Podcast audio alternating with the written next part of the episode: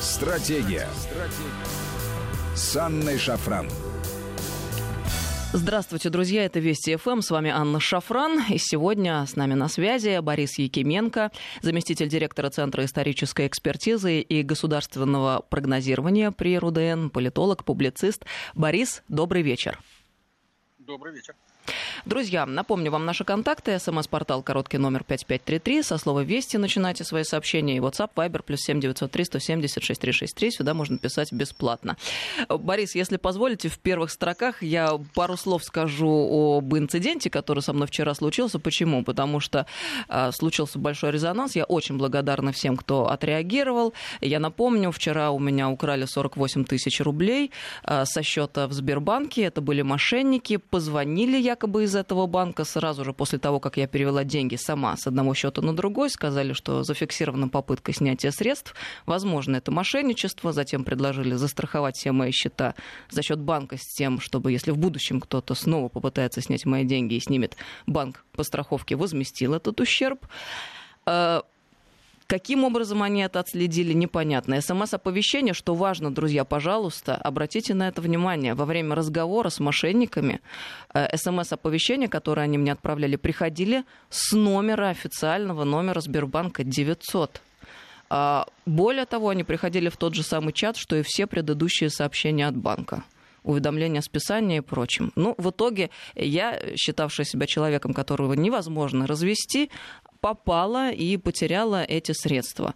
Я очень благодарна московской полиции, которая отреагировала. Сегодня мне позвонили, сказали, что они действительно бьют тревогу на этот счет, что действительно в последнее время критически а, выросло количество мошенничеств, подобных мошеннических случаев и кражи денег у людей. Они этим занимаются, и мое дело взяли на заметку, и сказали, что, оказывается, подобные случаи можно расследовать, и они берут некоторых мошенников. Очень хочется надеяться, что эта работа будет расширена и приумножена, и что по этому случаю тоже будут результаты. Еще раз я очень благодарна благодарна. Ну, и из банка, кстати говоря, мне тоже отзвонились, сказали, что они провели проверку внутри себя и деньги вернуть мне не могут. Ну, в этом смысле, конечно, у меня много вопросов, э, которые я и вчера поднимала в нашем эфире. Давно пора разобраться по-настоящему, что происходит, принять соответствующие законы, которые защитили бы людей прежде всего. И если э, банк отправляет неизменно каждый раз пострадавшего клиента в полицию, при этом сообщая, что средства они не вернут, значит, надо что-то в консерватории централизованно, как мне кажется, подправить и заставить банки работать в пользу клиента. Ну и тут много-много э, разных вещей э, можно вспомнить и привести. Будем следить за ситуацией. Еще раз большое спасибо всем, кто отреагировал. Борис, прошу прощения, что с этого начала. Просто я хотела предупредить всех жителей нашей страны. Я согласен. И э, клиентов многочисленных банков. Пожалуйста, будьте внимательны. Оказывается, даже очень бдительных людей можно развести, и у них можно украсть деньги. Борис, ну давайте перейдем э, к нашему разговору сегодняшнему. Вы накануне в своем телеграм-канале опубликовали очень интересный, на мой взгляд, текст. Я, кстати, напомню, подписывайтесь, друзья, на телеграм нашей радиостанции. Он называется Вести ФМ+, латиницей в одно слово. Канал у Бориса Якименко называется Якименко. Вы подняли очень интересную тему. Я ее для себя называю так, тема информационной жвачки. Когда э, любое конструктивное обсуждение какой бы то ни было темы, общественно значимой, уходит э, в совершенно какое-то противоположное, на мой взгляд, русло, где теряется всякий смысл обсуждения, э, теряется смысл, и в итоге мы имеем какой-то бульон и кашу с полным отсутствием э, цели. Почему так происходит? Вы развили эту мысль довольно подробно. Мне кажется, это проблема, с которой нам стоило бы сегодня начать разбираться, потому что в эпоху перемен и в этот сложный 2020 год многие из нас делают э, для себя э, какие-то выводы, делают выбор, и мне кажется, настало время пересмотреть многие наши взгляды и переместиться, наконец, более, в более конструктивное русло. Э, я э, считаю, что действительно сегодня ну, ключевая проблема в том, о чем вот приходилось писать и говорить, что э, на самом деле мы живем в, ну, в условиях информационного вакуума. невзирая на то, что информации огромное количество, она возросла в десятки раз по сравнению с тем, что было 30 лет там назад, но резко сократилось количество людей, которые в состоянии ее осмыслять и в состоянии ее грамотно транслировать. Э, и кроме всего прочего, мы должны понимать, что в публичном поле оказалось очень большое количество людей, которым очень хочется что-то сказать, но сказать им нечего. И поэтому а, как бы, потребность, она остается. Ее нужно каким-то образом реализовывать. Поэтому все это выливается вот в трескотню, в болтовню, э, в какие-то бесконечные повторения одного и того же тезиса. То есть любое какое-то серьезное, попытка серьезного обсуждения материала в основном Э, сразу встречает такую довольно резкую реакцию. Хватит, не надо, это людям будет непонятно. Э, давайте как-нибудь попроще, давайте что-нибудь там еще. Я помню, как я на одном радио уже много лет тому назад э, значит, обсуждал какой-то вопрос, связанный с современной культурой. И ведущий, он настойчиво пытался, в общем, меня, я уже это сразу понял, как-то вывести из себя и заставить меня на повышенных тонах обсуждать там тему современного искусства.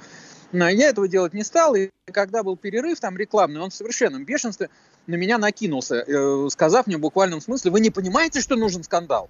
Я говорю, знаете, я понимаю, я уже давно вижу, что он нужен, но он нужен вам, а не мне. И вот этот, э, понимаете, отчаянный крик, вы не понимаете, что нужен скандал, вы не понимаете, что нужно как-нибудь звонко, ярко вот это что-нибудь там обсудить, э, ну вот он является первым признаком того, что никакого серьезного обсуждения не будет что все, что мы сегодня слышим вокруг себя, это шумы. Вы знаете, как есть, э, ну, как бы хорошо известная такая теория, да, что нас окружают сигналы и шумы. То есть 99% эм, того, что мы слышим вокруг себя, это шумы, причем это даже на физическом уровне. Сигналов 1%, то есть то, что несет в себе содержательную, четкую, понятную информацию, которая заставляет думать, которая останавливает нашу мысль на том, что наше внимание, на том, что говорится. Так вот, проблема именно в этом. Но если раньше, например, когда-то это было от того, что действительно люди после очень долгого молчания не могли себя как бы разговорить, не могли на найти нужные слова для того, чтобы выразить там свои ощущения, то сегодня это информационное поле замусоривается сознательно. Именно для того, чтобы в нем не появилось ничего содержательного, чтобы любая содержательность выглядела на уровне вот этого э, информационной ахинеи каким-то абсолютным диссонансом. А, поэтому то, что мы сегодня видим, к сожалению, вот мы, это очень серьезная проблема. Потому что когда люди орут на ток-шоу, когда они скандалят, когда они там матерятся, когда они выясняют отношения, когда публикуют заказные статьи, это не информация, это не сигнал, это шум. А как сделать так, чтобы мы перешли в какое-то новое качество. И вообще, можно ли это сделать сегодня в 21 веке, когда и информационные технологии сделали огромный скачок вперед, э, и возможности совсем другие. Но вместе с тем, вот, кстати говоря, когда рассуждаешь на эту тему, понимаешь, что очень часто на парадоксе происходят вещи. Вот, с одной стороны, огромное количество информации всевозможное, а другое дело, когда это количество переходит в качество, э, которое э, говорит о своей ненужности, о, своей, о том, что вообще-то для чего ставит на повестку дня такой вопрос. А, вот смотрите, что сейчас происходит, ну, скажем, в информационном пространстве отечественного интернета. А какие темы муссируются последние несколько дней? Это тема харасмента в оппозиционной среде, постельных mm-hmm. сцен и так далее. Я, честно говоря, даже вот э, не вписывалась никаким образом, ничего не говорила нигде на этот счет. Почему? Потому что, мне кажется, э, при всей серьезности ситуации, когда проблем много фундаментального характера, уходить вот сюда, во-первых, не очень правильно, а во-вторых, ну, друзья, а вы чего хотели? У вас были какие-то иллюзии, и теперь свою мелкотравчатую разборку вы пытаетесь э, превратить в какую-то большую э, вселенскую проблему огромных масштабов и заставляете нас э, за собою туда э, опускаться все дальше и ниже и следовать в пропасть. Как? Зачем? Почему? Ну, э, это же, на мой взгляд, это совершенно понятно. Для чего делается? Во-первых, им больше нечего обсуждать. Их реально действительно, поскольку они ничего не производят, ничего не делают, они просто а, отрабатывают определенные деньги. Да, как, как тут вот был какой-то обыск э, в этом МБХ медиа, и они в Твиттере прямо абсолютно просто написали, что вот у нас изъяли там э, что-то там одно, другое, третье, и методички для написания новостей. Пожаловались, понимаете? То есть совершенно честно. То есть они пишут, ну, методички нас украли, мы теперь не знаем, ну, что делать вообще, как освещать существующую повестку дня. Э, поэтому действительно, когда вот эти вещи происходят, они же преподносятся, понимаете, вот этот харасмент, вот этот гадюшник, который представляет собой вот это все либерально-оппозиционное сообщество, они представляют как некую политическую проблему. Что в данном случае речь идет не о том, что просто простите, мы имеем дело с кучей мразей, э, которые там, я не знаю, в любом приличном обществе просто били канделябрами взяв за штаны и за шиворот, вышвыривали за дверь. А это все преподносится как то, что они какую-то жертву приносят за свободу, за все что угодно. То есть, понимаете, они даже и насилуют друг друга во имя идеи. И во имя того, чтобы, э, значит, они даже в своем падении велики. Такие великие люди, понимаете, как окружение Ходорковского, они в своем падении велики, что э, то, что мы наблюдаем, это какая-то жертва за все человечество. То есть вот в чем проблема. Но на самом деле, опять же, мы должны, вот любой человек, который да, сегодня входит в информационное поле, он должен задавать себе, когда он что-то слышит, один простой вопрос. Э, не что мне сейчас в данном случае говорят, которые обычно все люди да, себе задают. А что мне в данный момент не говорят? О, это очень Для интересно. Чего вот это сказано. Да, то есть, понимаете, когда мне говорят вот круглые сутки о том, что какие-то там вот эти вот абсолютные ничтожества с кем-то там э, жили, что в данный момент происходит, что затемняется вот этой новостью, запудривается ею, что на самом деле сейчас делают, о чем говорить они не хотят. И вот это, это касается не только даже оппозиционной, оппозиционно-либеральной повестки. Это мы очень часто видим и как государственные СМИ работают примерно в этом направлении, пытаясь от каких-то ключевых проблем людей зачем-то отвлекать, считая, что им э, это не нужно. Но вопрос этот действительно существует. Что в этот момент не говорят? Да, и, и тогда нам сразу станет понятно, что в этот момент что-то происходит, что действительно Э, запудривается вот этой темой. С другой стороны, опять же, ведь нужно задавать себе вопрос, для чего мне это говорят? Вот они хотят от меня что? когда я это слышу. Они хотят сделать меня своим союзником. Для чего? Они меня информируют, чтобы я это знал. Ничего подобного. Мы знаем, что они вообще ничего не пишут друг для друга. Они бесконечно объясняются друг с другом и со своими хозяевами. Мы же знаем, что либеральная тусовка это просто бесконечная гоньба по кругу и денег, и информации, и всего остального. То есть э, читатели и слушатели в этой схеме не существуют. А существуют только заказчики материала и спонсоры. Тогда возникает вопрос, а я им там зачем? То есть меня используют для чего-то в этот момент. Мне это говорит кто? Для чего ему нужно, чтобы я это услышал? Вот если эти практические вопросы себе задать, а, окажется, что 90% того, что мы слышим и видим, не надо ни смотреть, ни слушать. Потому что это не имеет отношения к нам лично. Вот э, мне очень понравился этот момент, который вы сейчас обозначили. Ведь это все про манипуляции. А, и в тот момент, когда ты осознаешь, что с тобой, тобой манипулируют вообще все, кто только могут, а, становится как-то с одной стороны страшно, а с другой стороны очень хочется от этих манипуляций избавиться и обрести свое собственное я, свое видение и свое понимание того, что происходит вокруг. А, я вот для себя, например, несколько месяцев назад это очень четко осознала, сделала выбор, и я серьезно ограничила вообще ту информацию, которая ко мне поступает. Если раньше я практически в круглосуточном режиме а, слушала звук, а, постоянно практически сидела в лентах, а, то теперь у меня существенно сократились, во-первых, источники э, информации, которые я потребляю, с другой стороны, расширились они, то есть появились какие-то другие э, СМИ и ленты, которые я раньше не мониторила. И я заметила, что буквально в кратчайшие сроки мне стало жить гораздо приятнее, легче и ощущаешь себя в пространстве окружающем совершенно иначе. Вот появляется в этот момент какая-то непередаваемая свобода и ощущение себя именно личностью. Это парадокс. Мы, с одной стороны, так стремились в открытое информационное общество, а потом оказалось, что мы стали его рабами. Это нас стало угнетать и лишать ощущения счастья. Как это счастье обрести? Но я пошла таким путем, и я чувствую, что мне это подходит. А вы, Борис, задавались ли таким вопросом, и как вы решаете эту проблему для себя? Ну, вы знаете, мы здесь с вами э, идем примерно одними путями. Я историк, и меня учили работать с информацией, с источниками. Да, понимать, э, как, как можно доверять источникам, что нужно сделать для того, чтобы извлечь из источника правильную информацию. Ну, существует целая наука, называется источниковедение, или есть текстология, которая как раз учит работать с текстами. Это уже профессиональные навыки.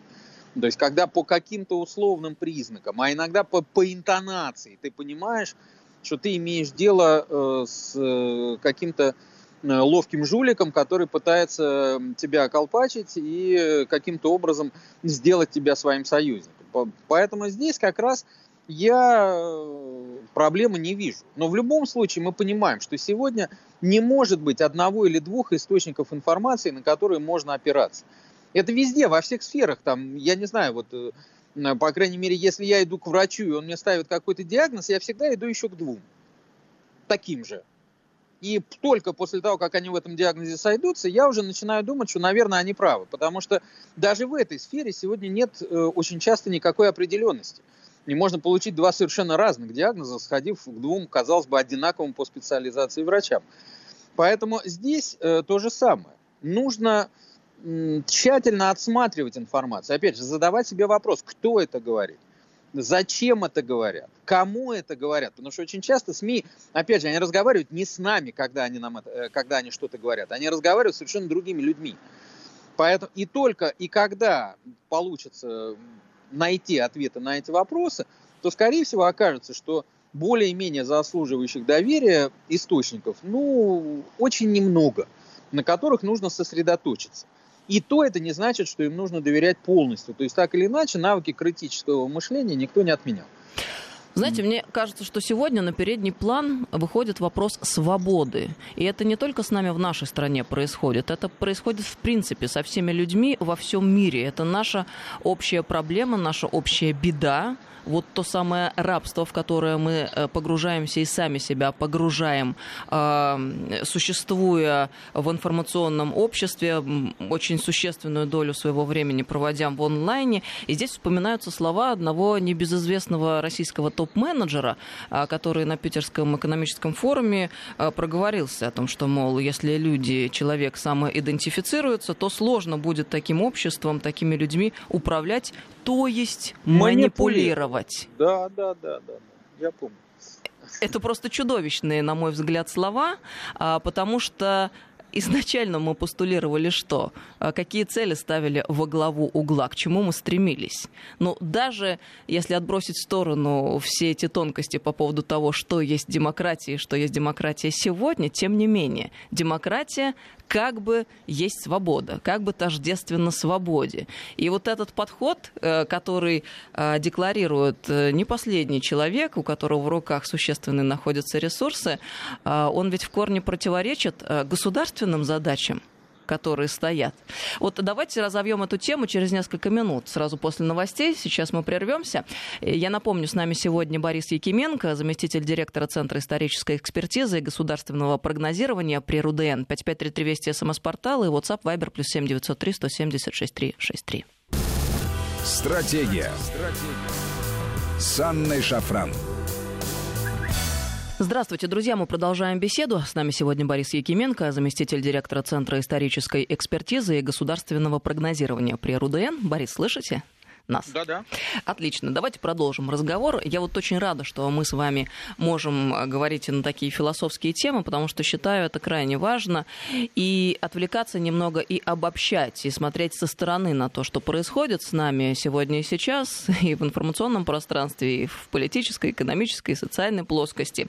Мы с вами остановились на вопросе свободы. И вот это очень интересно. Свобода, она вообще достижима в современном мире? Потому что ведь при кажущейся свободе свободе, которую мы получили, свобода перемещений, возможность работать на удаленке и прочее, прочее, это ведь кажущаяся свобода. А вместе с тем мы понимаем, что перестаем принадлежать себе. Почему? Потому что те самые технологии, которые дают нам ту самую кажущуюся свободу, они нас абсолютно одновременно с этим и закабаляют. Ну, посмотрите, что происходит. Абсолютно везде установлены видеокамеры. А, практически каждую минуту, если ты житель мегаполиса, попадаешь в поле зрения какой-либо камеры, но и этого мало. А, городских властей все новые и новые идеи рождаются. Например, под подключить э, а, систему видеонаблюдения, там, ресторанную к общегородской системе видеонаблюдения. То есть это о чем говорит? О полной э, потере э, какой-то возможности быть наедине с собой и наедине с тем, с кем ты находишься. Когда ты абсолютно прозрачен ввиду того, что передаешь свои персональные данные какой бы то ни было организации. Мы понимаем, что мир несовершенен, и системы электронные несовершенны, происходят постоянно утечки. Вместе с утечками и мошенничество, и э, вылазки иностранных спецслужб, все что угодно. Вот еще раз, вопрос, который я задала. Вернемся к началу. Свобода. Она достижима в современном мире или мы утратили начисто и навсегда это?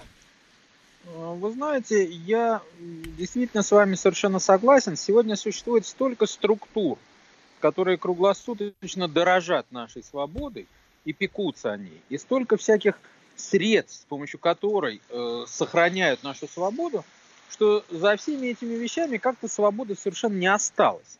Вся эта, э, соответственно, забота о свободе как-то ее полностью укокошила э, благополучно. Да, э, поэтому, то есть так бывает, когда э, лечение больного приводит к тому, что он помирает. Э, так что в данном случае понимаете, очевидно, эм, никакой, конечно, свободы сейчас нет. Вообще, дело все в том, что давайте, если мы внимательно задумаемся так серьезно, то вообще свобода – категория, которая появилась как таковая в эпоху просвещения. То есть свобода – это просто интеллектуальный проект эпохи просвещения, которому пришел конец сегодня. И которым, на смену которому придет, очевидно, какой-то новый проект – интеллектуально-технологический или еще что-нибудь, но говорить всерьез сегодня о свободе вообще не приходится. Возможно, это будет справедливость, что сегодня обсуждается очень активно. Возможно, еще какие-нибудь функциональности, еще какие-то критерии. Но как бы там ни было, мы видим, что свобода сегодня это скорее такой аргумент, наверное, вот для либералов, для достижения своих целей. Какая интересная стороны... мысль по поводу того, что свобода это интеллектуальный проект эпохи просвещения. А ведь действительно сложно не согласиться. Я здесь с вами очень солидарна, Борис. И еще вот интересная мысль. А, свобода, равенство, братство, которую нам предлагали, и которую предлагают вновь сегодня и сейчас э, вместе с борьбой с расизмом, э, это ведь э, произносят те самые люди, которые одновременно закабаляют людей. Вот что интересно. Конечно, так в том-то все и дело. Проще простого, понимаете, любой жулик, который пытается изъять у вас деньги, э, как правило, э, там любой лохотронщик, который крутит наперстки на вокзале, он же вам дает возможность выиграть и разбогатеть, правда? Только никому это не удается. Поэтому, естественно, всегда любые издевательства над человеком очень часто оправдываются заботой о его благе, о нем самом. Но э, мы сегодня сталкиваемся с проблемой, опять же, давайте, так сказать, если э, коснуться, опять же, той же самой свободы, э, проблема еще в превратном понимании. Потому что э, что такое вот это либеральное понимание свободы? Это свобода как многовариантность поведения. Вот я хочу пойти туда, я пойду, и никто не может мне запретить. Я хочу нести вот эту ахинею, я ее буду нести. И тоже никто не должен мне говорить, что нести и как. Но если мы посмотрим, каковы были критерии свободы, те же библейские, на которых мир держался несколько тысяч лет, то они очень просто выражены в той же Библии. Жизнь и смерть предложил я тебе, так избери жизнь для того, чтобы жил ты и потомство твое. То есть свобода – это выбор лучшего из возможного. Это выбор между добром и злом. Это выбор, э, э, безусловно, это выбор глобальный, метафизический, можно сказать, а не выбор просто я хочу пойти направо, я пошел. Это самодурство, а не свобода. Э, Да, да, если вы хотели продолжить, продолжите. Я потом тогда вставлю свой вопрос. То, что Нет, меня сразу много просто мыслей. я как... Да, я, поэтому я просто как раз хотел закончить эту мысль, что ее надо иначе понимать. Почему не было, например, люди э, эпохи татаро-монгольского завоевания были свободны? Да потому что им церкви не закрывали.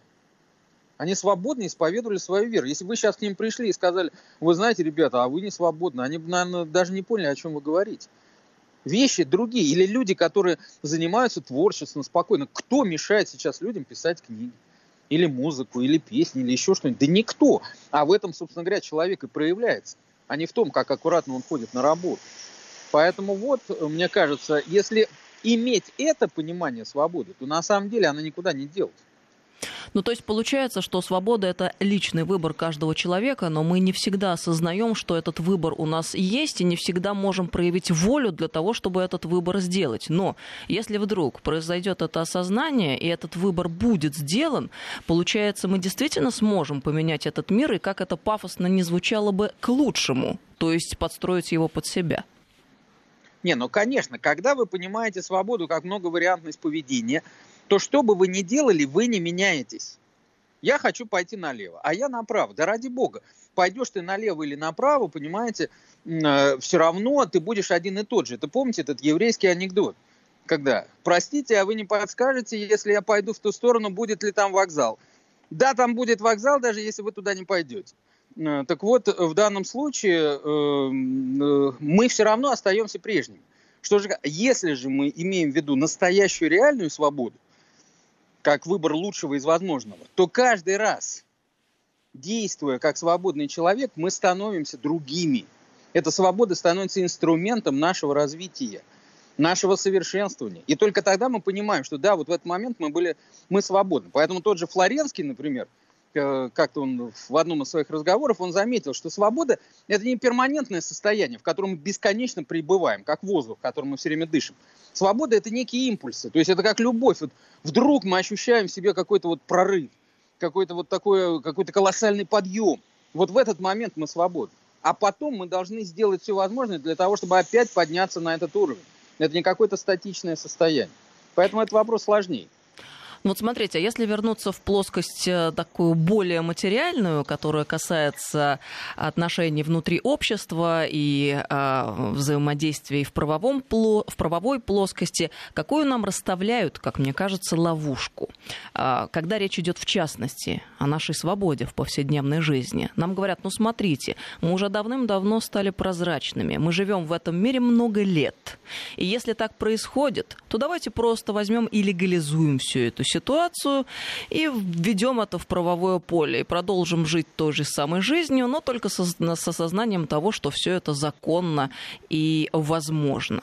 Но я ведь э, понимаю, что это именно ловушка, и мы должны, как мне кажется, обратить внимание вот на что – совершенно в противоположную сторону э, необходимо начать движение. Если мы осознали, что мы прозрачны, если мы осознали, что нас лишают той самой свободы, что тождественно закабалению, значит, в правовом поле как раз-таки мы обязаны ограничить все эти возможности как со стороны IT-компаний, так со стороны ведомств различных и финансовых институтов и так далее. Ведь как было в начале 20 века, скажем, когда появились вдруг автомобили, и выяснилось, что происходят аварии, потому что движутся они спорадически. А, появилось ПДД, правила дорожного движения – появилось осознание, что надо да. как-то эту ситуацию урегулировать. Вот мы находимся ведь сегодня практически в том же самом моменте, когда можно урегулировать, но не так, как нам предлагается, легализуя все и вся в интересах очень узких групп лиц. А мы должны, наоборот, пресечь все эти возможности. Как полагаете, возможно ли?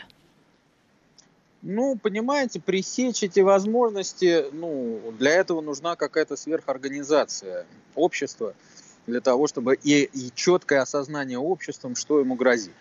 Сегодня, к сожалению, понимаете, проблема в том, что все общества, особенно вот западноевропейские, они находятся на каком-то вот, в какой-то фазе дегенерации, понимаете, это какой-то вот деграданс, когда общество устало, оно какое-то вот все измученное, оно не способно ни на какой порыв.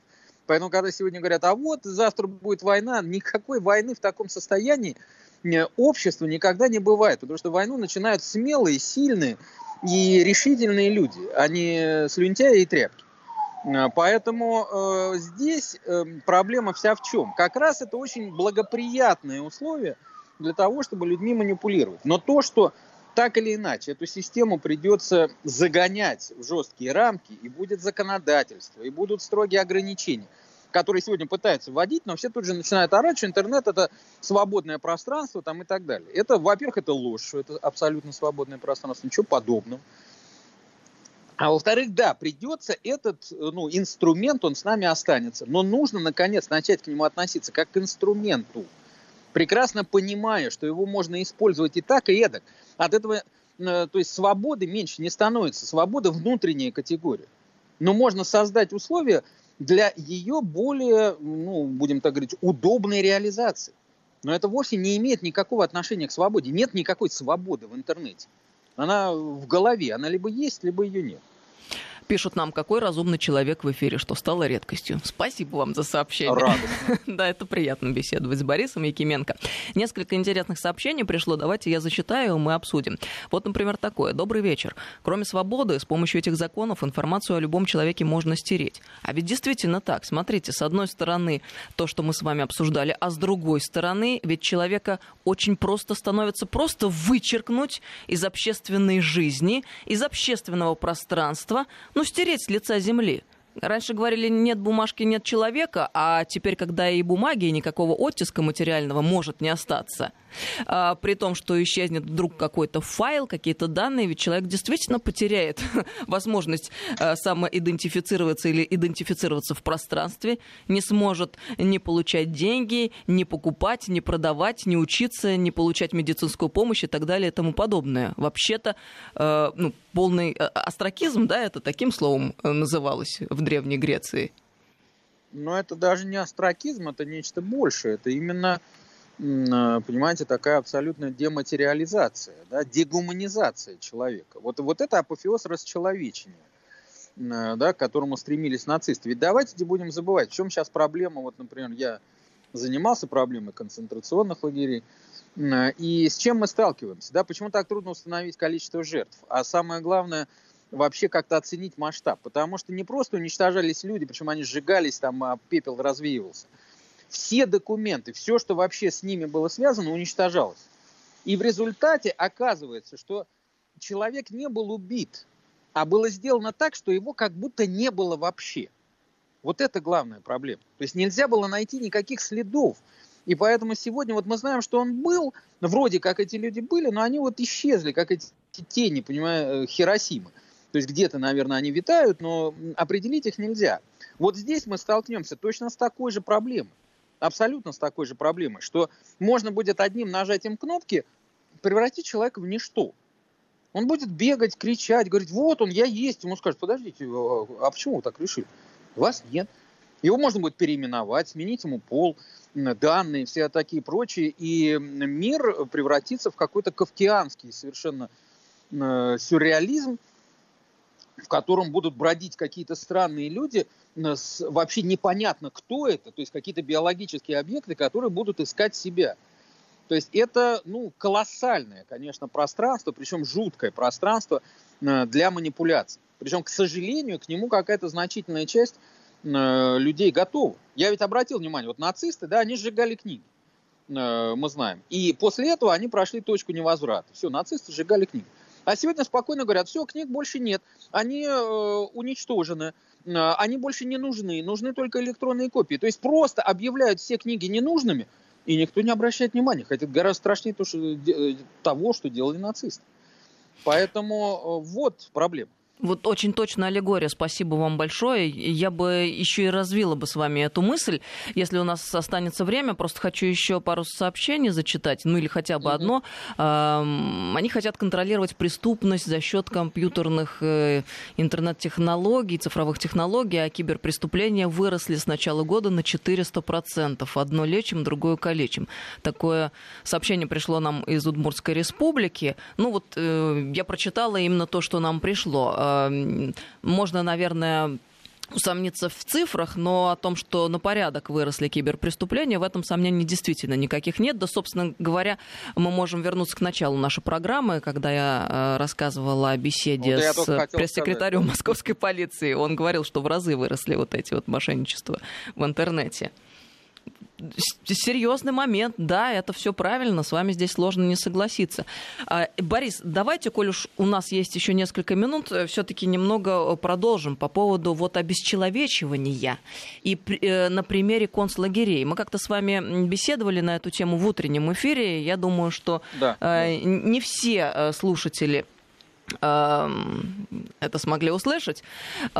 А скажите, как это было? Каким способом э, этого добивались нацисты в концлагерях и к чему это приводило? Это ведь очень чудовищные, страшные вещи, и мы понимаем, что это может повториться вообще-то сегодня и сейчас. Оно может повториться, и э, причем оно может повториться в каком-то гораздо более чудовищном виде, более глобальном, потому что нацисты не могли по определению э, столь глобально действовать, э, да, как можно действовать сегодня. Э, и при этом, э, понимаете, нацисты хотя бы не объясняли людям, которых они уничтожают, что это делается ради их блага. Но сегодня все, что происходит вокруг нас, нам объясняют, что это делается только ради того, чтобы мы процветали. Хотя, в общем, все, наверное, согласятся с тем, что мы не очень процвели, а многие даже почувствовали себя гораздо хуже, чем было до, до, до эпохи цифровизации. Поэтому э, действительно, э, понимаете, расчеловечивание, оно всегда одно и то же.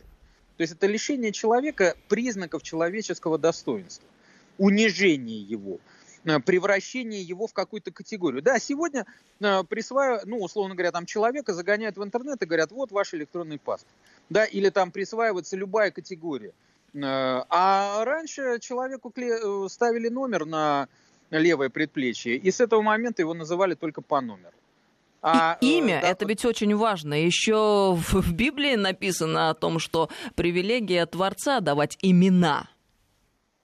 И человек Совершенно давал верно. имена животным, в свою очередь, и тем тварям, которые рядом находились. Понимаете? Но здесь ведь самое главное что? Э, сами нацисты признавались, что убить номер гораздо легче, чем убить Марию Ивановну. Просто по определению. Расстрелять 58-36 это не то, что расстрелять Ивана Сергеевича. Это разные вещи. Очень глубокая так мысль, понимаете, да. Да, понимаете, вот э, укокошить в интернете человека одним нажатием кнопки делать нечего. Вот почему сегодня кнопку нажимает, летит беспилотник и убивает целую семью.